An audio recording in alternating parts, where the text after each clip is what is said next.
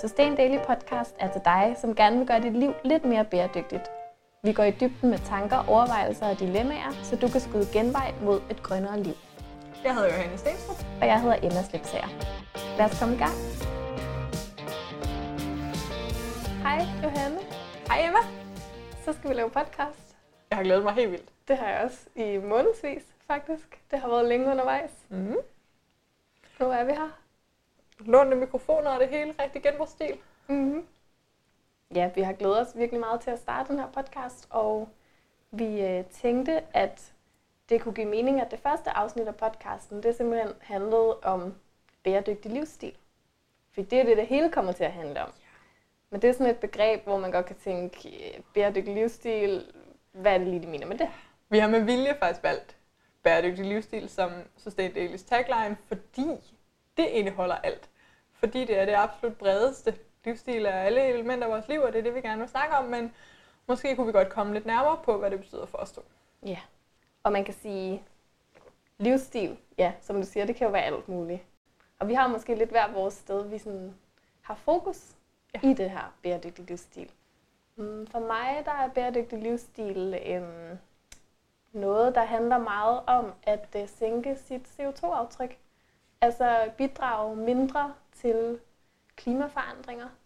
Øhm, prøve at passe på de ressourcer, som vi har på planeten. Bruge dem på en måde, som er bevidst, og hvor man overvejer, hvad man synes, der egentlig er vigtigt eller nødvendigt i ens liv, og hvad man måske lige så godt kunne skære væk eller gøre på en anden måde, og så til gengæld ligesom have en lidt lavere impact på de ressourcer, vi nogle gange har.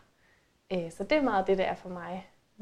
Hvad, øh, hvad tænker du, når jeg siger bæredygtig livsstil?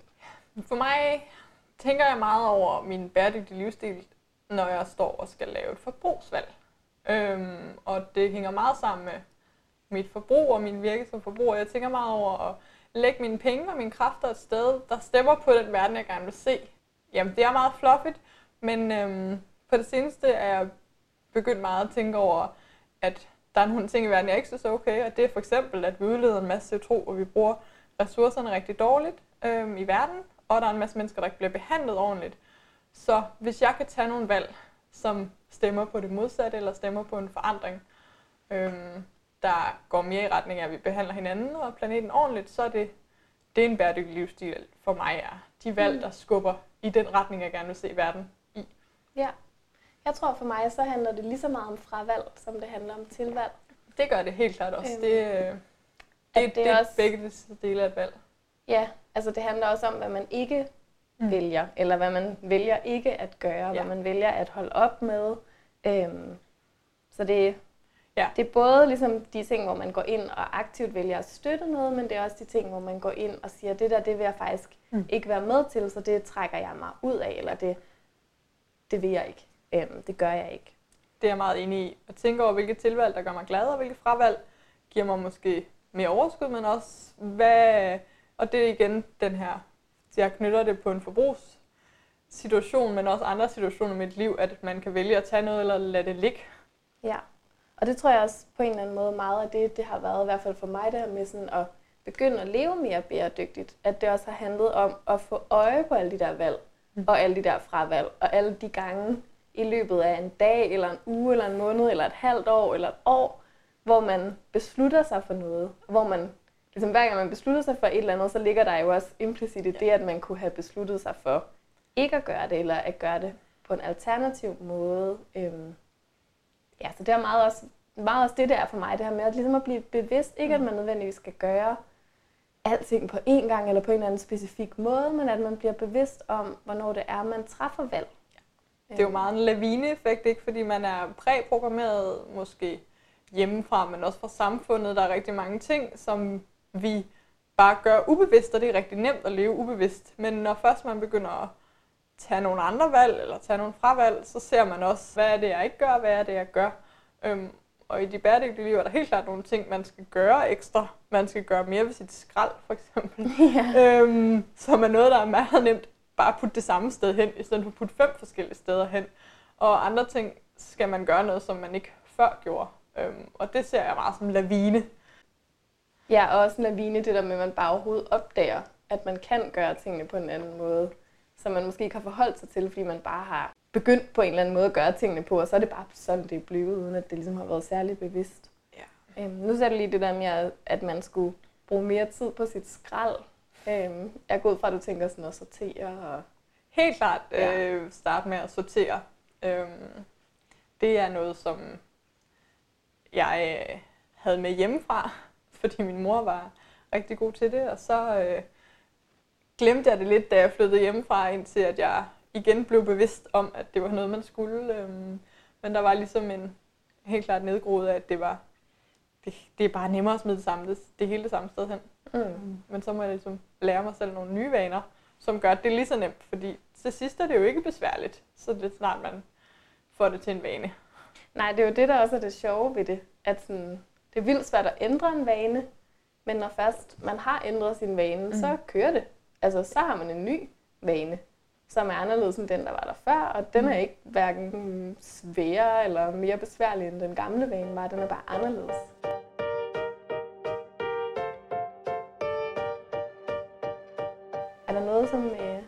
Som du sådan er i gang med lige nu at ændre? Og jamen jeg, ja, jeg er i gang med at, at tænke over, om der er ting, jeg bruger én gang, og så smider ud, som jeg ikke behøver at bruge. Mm. Øh, er der nogle steder, hvor jeg kan skifte fra øh, papirprodukter til stofprodukter, eller er der nogle frysposer, jeg ikke behøver at bruge, øh, ud fra sådan en, ja, er der noget, der ikke er nødvendigt? Mm. Er der noget, der er overflod i, øh, især mit køkken, men også ja, mit liv, øh, så jeg til sidst kunne smide færre ting ud i virkeligheden. Øhm, men det prøver jeg ligesom at kigge på, og hvad, hvordan kan jeg gøre det så let som muligt? Jeg har i virkeligheden ikke lyst til at tænke over, hvis jeg skal tørre noget op, så skal det være en vane, at jeg tager fat i det her ting. Men om det her ting er et stykke køkkenrulle eller en klud, som ligger et eller andet bestemt sted, det vil jeg gerne ændre på. Men jeg gider ikke bruge mere energi på at tænke over, at jeg skal tørre noget op. Nej. Ja, men det kommer man jo næsten automatisk til i starten. I Eller det er starten, svært ja. i starten at undgå, ikke? Helt 100. Ja. Men når man har skiftet køkkenrulle med en klud, så er Ja. det selvfølgelig den samme proces, kan man Ja. sige. Ja. Er noget, du arbejder på lige nu? Jeg har nok haft fokus i lang tid på fravalg, og arbejder sådan generelt lidt for tiden på tilvalg i stedet mm. for. Altså på, når jeg så ligesom, man skal jo en gang imellem have noget tøj, eller øh, gå ud og spise, eller tage ud og rejse, eller sådan noget. Det er ikke fordi, jeg sådan i lang tid ikke har spist, eller rejst, eller haft tøj på. Men, øhm, men sådan at blive lidt mere øh, opmærksom på de Mm. tiltag, der er, som faktisk prøver at gøre tingene på en bedre måde, og som man kan støtte, øh, når nu man skal ud og anskaffe sig et eller andet, eller tage på en tur, Mm. mm. eller hvad det nu er, man skal. Men det er jo især forskellen på dig og mig, at jeg måske er kommet ind i den her verden ved meget at have fokus på, hvad er det, jeg kan støtte, hvad er det for nogle valg, hvad er det, hvad, hvad er det mine penge stemmer på, øhm, og blive opmærksom på det her med forbrugermagten. Øhm, og har netop ikke haft så stor fokus på, hvordan fjerner jeg nogle ting fra mit liv. Jeg tænker rigtig meget over, hvem er det, jeg støtter, hvad er det, mine penge støtter, men ikke hvad er det faktisk, som måske på det mindre og det hjemlige plan kan, kan skæres væk, som ikke handler så meget direkte om forbrug. Øh, det synes jeg er meget spændende, når vi to snakker. Mm. Ja, fordi på en eller anden måde, så det der med at, at tænke lidt over fravalget, eller om man kunne tage et fravalg, der hvor Mm. man normalt måske plejer at have et tilvalg, det tror jeg er en ret god øvelse sådan, for en sådan generelle sådan ressourcebevidsthed, og det der med, hvad er det egentlig, Mm. jeg gør, fordi det giver mig glæde, fordi det er en ting, som jeg virkelig sætter pris på Mm. i mit liv og ikke vil undvære, og hvad er det, jeg gør, fordi sådan gør man jo, eller Mm. det lige har været det, der lå nært for, når man nu har skulle træffe en beslutning. Øhm, jeg har rigtig meget haft det med rejser de sidste par år. At jeg ligesom har sagt til mig selv, at jeg ikke vil ud og flyve, medmindre at jeg helt vildt gerne vil ud og flyve. Mm. Og jeg har ligesom fundet ud af, at det ikke så meget er det at flyve et sted hen, der gør en god rejse, men det er det at være afsted. Altså, og at hvis man måske i stedet for at rejse bare en weekend, så rejser i en længere periode, så har man også tid til at tage en togtur for eksempel, hvor man kan sidde og høre podcast og kigge ud af vinduet. Så det der med, at man ligesom tænker, hvad sker der egentlig, hvis jeg undværer det her? For Mm. eksempel en flyvetur. Øhm, hvad er det så, jeg får i stedet for? Eller hvad er det så, der ligesom skal til for, at det, jeg får i stedet for, også bliver dejligt? Den kan jeg meget genkende i forhold til mit... Det skal jo ikke være nogen hemmelighed, at Jeg er meget stort. Jeg har startet mit bæredygtige fokus hos tøj. Og, ja, og man kan sige, jeg har startet mit på mad, og ja. det er heller ikke nogen hemmelighed Nej. Overhovedet. Og jeg var rigtig glad for at skifte meget ud i min garderobe, og troede i starten, at det var fy inden for bæredygtighed. Øhm, og kiggede meget på, jamen, hvis jeg ikke skulle have nyt tøj hver måned, hvis det var dårligt for mig, fordi jeg havde ikke råd til at købe bæredygtigt dyrt tøj hver måned, jamen kunne jeg så lave nogle ting. Og derved har jeg de sidste mange år udforsket mange tøjfællesskaber, bytteskabe, både på nettet og i butikker i København, hvor man kunne bytte og sende ting i cirkulation. Og det gav bare mig en kæmpe stor værdi at kunne udskifte mit tøj. Men det var ikke nødvendigt, at det var nyt nyt. Det var bare nødvendigt, at det var nyt for mig, og at det føltes godt at have en udskiftning i min garderobe. Øhm, men så fandt jeg nogle måder, hvor jeg både støttede et eller andet fællesskab, men samtidig fik jeg bare en masse genbrug ind og kunne sende noget af mit tøj ud. Øhm, så jeg satte også fokus på, at det var ikke det at gå ned i en eller anden high street butik og få det nyeste nye trend. Det er det have en udskiftning en leg. Øhm, yeah. Og derved fandt jeg nogle steder, som gav meget mere værdi. Ja, og det er jo præcis det samme med ferien. Ikke? At det, der er fedt ved en ferie, det er jo, at man er væk mm. hjemmefra, man ikke har nogen planer, man er ja. sammen med nogle mennesker, som man godt kan lide. Og det kan man jo godt gøre, selvom man ikke tager et fly. Ja. Hvor ja, det fede med tøjet er, at man har noget nyt, og ja. der er noget udskiftning, og det kan man sagtens gøre uden. Der skal produceres en masse ting. Det kan man nemlig. Ja. Så det med at finde, hvad, der, hvad synes man er sjovt, øhm, kan man formå at beholde det, det giver en glæde, værdi i ens liv, men gøre det på en måde, hvor man måske bruger lidt færre ressourcer.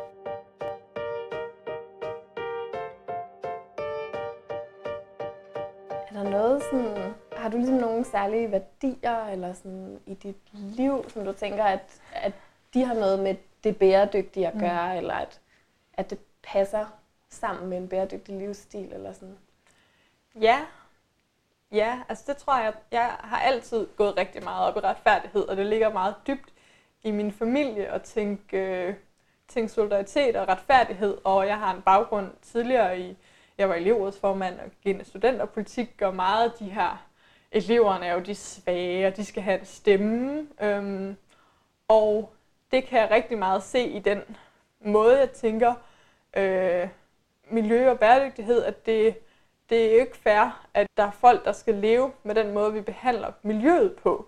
Det er ikke fair, at der er nogen, der skal miste deres hjem, fordi at vi har meget forurening og klimaforandringer. Det er heller ikke fair, at der er nogen, der skal leve i fattigdom, fordi at vi skal have de produkter, vi godt kan lide. Så meget at tænke på, hvem, hvem går det ud over, hvem bliver ikke hørt. Altså generelt en, en stor retfærdighedssans, tror jeg, er, en, er værdier i, i min familie, og øh, har været der også tidligere i mit liv.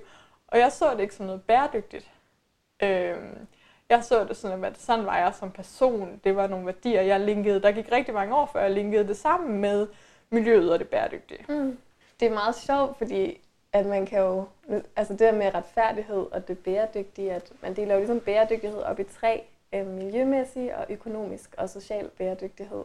Så sådan, det begreb har du sådan på en eller anden måde mødt på et tidspunkt, eller har det bare været sådan inde i dit hoved før, at det, der var bæredygtigt, det var mere sådan noget med drivhusgasser og øh, oversvømmelser og øer, der blev væk, ja. og is, der smeltede og sådan noget. Man kan sige, at ordet bæredygtighed blev meget populært, samtidig med, at jeg lærte om det, føler jeg lidt. I skolen hørte jeg om Al Gore og klimaforandringer, mm. og An Inconvenient Truth, og alle de der ting, men det hed ikke bæredygtighed.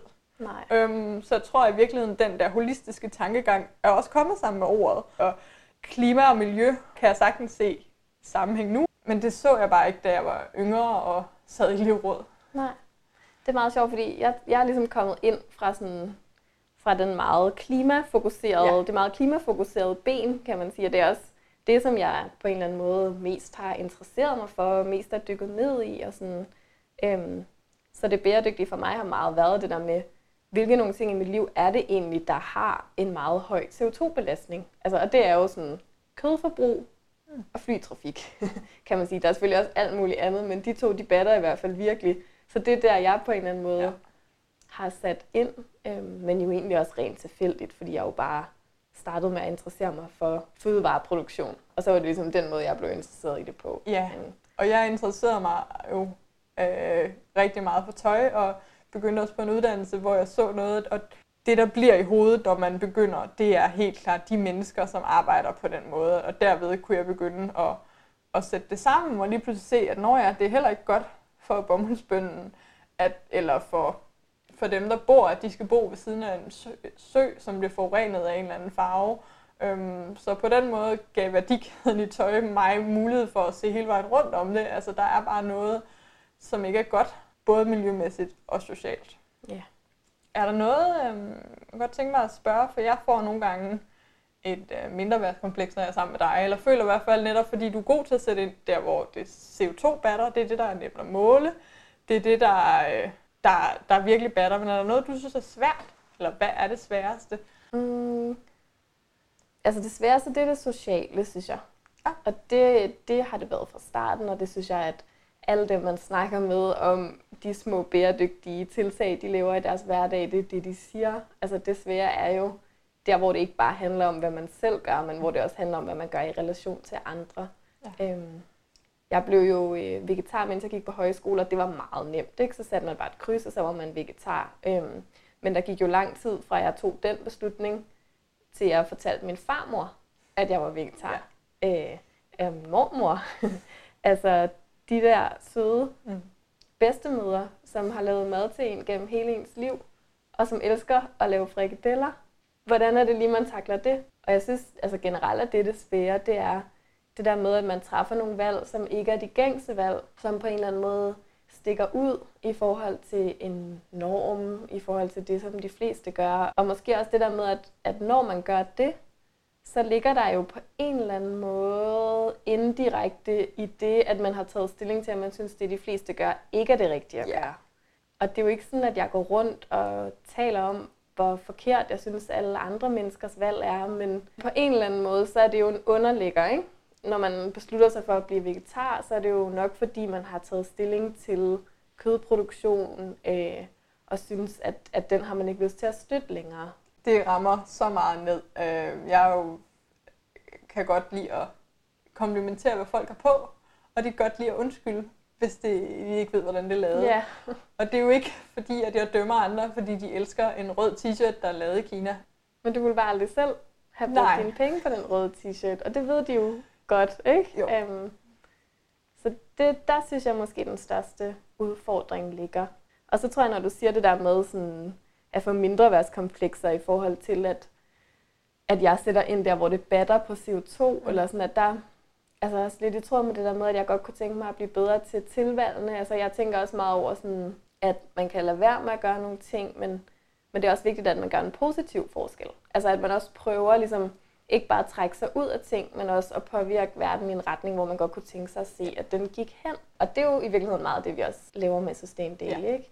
At vi prøver at række ud og understøtte den her bevægelse, som allerede mm. er der af folk, der bliver mere interesseret i, hvordan man kan gøre tingene lidt grønnere. Det er i hvert fald meget tilvalgende, man kommer til at berøre andre mennesker på den ene eller den anden måde. Ja. Indirekte og nogle gange direkte, fordi man stiller spørgsmål for at finde ud af, hvad er den bedre løsning, hvad er det, det gode tilvalg er, så skal man og snakke med nogle folk sit. Ja. Det er dejligt. Ja, og man kommer til at stille spørgsmål, bare fordi man har ændret sine vaner. Altså bare det, at man kommer med sin nye vane, er på en eller anden måde også et spørgsmål, eller Mm. et oplæg til debat. Jeg tænkte på, øhm, altså nu snakker vi om, hvad der er svært, og sådan, men hvad har du ligesom, hvis du nu skulle sådan prøve at sige et eller andet om, hvad du har fået ud af Ja. at ændre dine vaner til noget mere bæredygtigt? Jamen, jeg har fået det ud af det, at netop som det, vi sad og snakkede om, med at man, man kommer i kontakt med nogle mennesker, man rækker ud. Jeg har set et øh, kæmpestort fællesskab på verdensplan af folk, som bare kan ville noget andet. Og øhm, jeg tænker tit over, hvad er det, hvis alt går til hundene, så har jeg i hvert fald gjort noget. De ting, jeg synes er forkert, har jeg ikke i hvert fald i kæmpe høj grad bidraget til. Øhm, så jeg får det ud af det, at jeg på en eller anden måde har en ro i, at jeg gør i hvert fald et eller andet. Mm. Og samtidig så får jeg en kæmpe inspiration af at være en del af det her fællesskab af folk, som gør noget, øhm, og som hjælper andre ved at ændre nogle måder, tingene er gjort på, og shake op i tingene ved at producere anderledes, eller lave nogle andre madvarer, eller hælde kaffen i en reusable kop. Og der er bare rigtig mange folk, som gør små ting, og være en del af det, det giver mig sindssygt meget inspiration i hverdagen. Der er tusindvis af mennesker at se op til, og det elsker jeg. Mm. Ja, Helt enig. Jeg har virkelig også øh, fundet gode mennesker i den her bæredygtighedsverden, øh, dagsorden. Det fremler med dem. Mm. og en anden ting, som jeg i hvert fald også har fået, jeg tror, det er det her med, at hvis man interesserer sig for noget, så begynder man også på et tidspunkt at vide ret meget om det. Altså, og jeg begyndte ligesom at interessere mig for klimaforandringer, og hvordan klimaforandringer og livsstil hænger sammen. Og når man så ved nogle ting, så er det jo det der med, at man kan få den der lille sådan skuren i hovedet, hver gang man gør noget, som man egentlig godt ved, er det modsatte af det, man egentlig godt kunne tænke sig at støtte. Ja. Øhm, så jeg tror også for mig, det der med ligesom at få ændret de vaner. At sige, mm, jeg spiser ikke kød, eller jeg prøver at lade være med at købe nye ting, hvis jeg lige så godt kan købe dem brugt. Mm. Øhm, altså de her ting har ligesom jeg har fx også besluttet mig for at købe økologisk. Altså så skal man ikke hver eneste, eneste gang, man skal indtage et måltid, skal man så ikke sidde og overveje, uh, vil jeg nu spise kylling, eller vil jeg ikke spise kylling? Fordi mm. jeg kunne jo egentlig godt lidt tænke mig at lade være, men nu er den her. Altså det der med, at man ligesom på en eller anden måde får etableret, at man har nogle ting, man gør, nogle ting, man ikke gør, og at der er sådan en ro i det. Altså der er en masse overvejelser, man slipper for. Ja, men jeg kan sagtens genkende den der ro, og jeg tror mange netop også finder den ved at se, at der er det her fællesskab. Fordi man starter måske meget alene ved at se mm, alt det, der er galt. Det, det er slet ikke svært at få øje på mm, ja, i nyhederne og mm. i bøger og i undervisningen. Altså det er jo pensum i 9. klasse. Ja. Og så når man begynder at handle på det, og ligegyldigt næsten, hvilket tempo, og det skal vi heldigvis snakke i næste episode mm. om, det tempo, man går i gang, fordi du siger, at du har taget mange af de her valg. Jeg er stadigvæk i det, og øh, synes, det er rigtig svært, når jeg egentlig har lyst til begge dele. Jeg har lyst til at tage det rigtige valg, men jeg har virkelig også lyst til det andet. Øh, den her solferie, som jeg ved er god for min krop, men som kræver en flytur. Men der er stadigvæk en ro i at reagere på de ting, man tror på rent værdimæssigt. Helt sikkert, og jeg tror virkelig også, at man skal sådan give sig selv noget plads. Altså, det tager jo sindssygt lang tid at vende sig til nye ting det synes jeg også er meget, meget vigtigt, når vi snakker bæredygtig livsstil, at man skal heller ikke presse sig selv til noget, man ikke kan overskue. Og man skal heller ikke på en eller anden måde afholde sig fra ting, som man vil have enormt godt af. Eller sådan. Dermed ikke sagt, at man har en evig undskyldning for at gøre alt muligt, man egentlig synes, man skulle lade være med. Men jeg synes virkelig, det er vigtigt, at man også giver sig selv noget plads til at have andre behov og andre prioriteter, mm. end at leve bæredygtigt. Ja. Altså, det kan være, at ens fysiske helbred lige skal komme i første række. Det kan være, at ens økonomi skal komme i første række. Der kan være alt muligt. De mennesker, der er omkring en, som er vigtigt. Mm. Altså bæredygtighed er ikke det eneste, der er vigtigt i livet. Øhm, og der tænker jeg i hvert fald meget dermed, at altså, hvis det også skal være bæredygtigt og leve bæredygtigt, ja. så bliver det virkelig meta. Men så skal man jo også give ja. sig selv plads til, at man ikke altid kan gøre det, der udleder mindst CO2. Eller sådan. På en eller anden måde er der nogle, nogle andre forhold i ens liv, der også spiller ind, når man træffer beslutninger. Man er jo ikke sådan helt kun sporet ind på bæredygtighed. Og det åbner op for to helt nye episoder. Næste gang tager vi i hvert fald fat i øh, det her med, hvor kan man så sætte ind, og hvilket tempo. Ja, og så kommer vi også til senere hen, det glæder mig rigtig meget til, kommer vi til at snakke om dårlig samvittighed. Ja. Og om den der fornemmelse af, at øh, man ved alt det, man kunne gøre, men man kan simpelthen ikke gøre det hele på én gang, og hvordan man kan takle det. Så det var en masse cliffhangers i vores første episode. vi vender tilbage næste uge, og håber meget, at du kunne bruge det, vi snakkede om i dagens afsnit.